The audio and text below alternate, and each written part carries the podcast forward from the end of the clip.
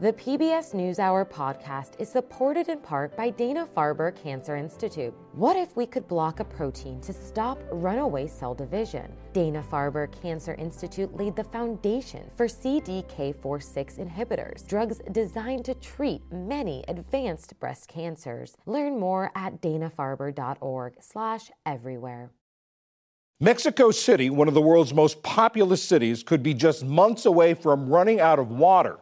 It's been brought on by a combination of geography, mushrooming growth, and leaky infrastructure, all compounded by the effects of climate change. Emily Green is a journalist based in Mexico City who's covered this story for NPR. Emily, what's the situation there now? What's daily life like now? Uh, for instance, for you, you live there in Mexico City. Are there are there restrictions on water use? There are restrictions on water use. I think it very much depends where you live in the city, and that is maybe like the entire world. You know, if you have more money and uh, you're going to feel the impact of the water shortage much less. That said, I think what's unique right now is that it is being felt citywide. And I'll just use myself as an example. I live in one of the uh, more upscale neighborhoods of Mexico City, and while reporting this story, the water stopped flowing from the tap. I mean, I had a sink full of dishes, zero water coming. For me, it was a little shocking. I haven't had that happen in a while, but that is actually a daily reality for many people in, in Mexico City. What are the factors that brought us to this point? I would say that there is two major factors. One is extremely old infrastructure in terms of the water pipes. So the city loses around 40% of the water it receives because of leaks in the pipes. And that's been a long standing problem. But on top of that, compounding that is climate change. And that is really what's happening right here. You have this very volatile combination of old infrastructure combined with climate change, which means there have been years of much less rainfall than normal. So the levels of the reservoir that provide the water to Mexico City, they're, they're very low. And so that's what's happening now, this kind of volatile combination. And you say that leakage has been a problem for a long time. Has anyone tried to do anything about it? Oh yeah, I remember I was here in 2018, and they the city shut off the water supply in order to try and address these leaks. Uh, that was one of the first water stories I did in Mexico City was at that time.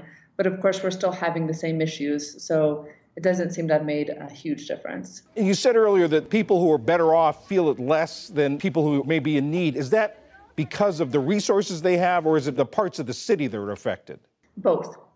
I visited one area, it's called Ecatepec. It is in the greater metropolitan Mexico City. And in this neighborhood, they haven't had running water for two years now. In the running water that they do have, it comes out, it, it looks dark brown and it smelled like sewage. So that is a that example of where they're living in the city has a major impact. But I think on top of that, what's happening is that if the water is not coming from the tap, people are buying it from private water tanks. They're having it trucked in on private water tanks. And it's just a fact that that $70 that one spends is going to impact you more or less depending on much how much money you have. So it's that combination of where you live and also how much money you can afford to spend on trucks, private trucks bringing in water and paying for that. What are the potential effects on schools, hospitals, uh, homes? What are the, the people worrying about? You know, if you don't have water, you can't flush the toilet, you can't do the dishes, you can't wash clothes. I mean, the list goes on and on. And so it does have a massive impact. The former chief resilience officer of Mexico City said that climate change is really the greatest risk to Mexico City. And I think that that is coming to bear right now. And if climate change is the greatest risk, it sounds like there is there anything anyone can do about this right now?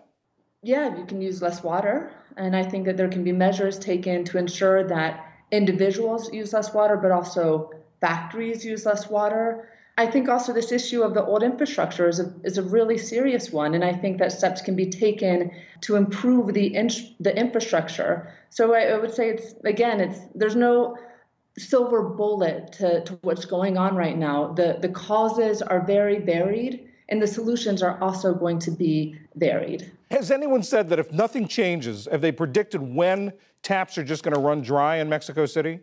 I mean, that's the talk of the town here is what they call day zero. And this is the idea that the taps are essentially going to run completely dry. The date that's being thrown out there is at the end of June. Most of the experts that I talk to say that's unlikely to happen. The reservoirs that supply a great percentage of Mexico City's water, they're not the only source of water. There's also underground aquifers. So it's unlikely that the city is going to completely run out of water, but this is a very, very, very serious crisis. And it is not as if we know that next year there's going to be a huge amount of rainfall. So if this drought continues, I don't even want to imagine where we're going to be in a year or two or three. Emily Green in Mexico City, where they're running out of water. Thank you very much. Thank you.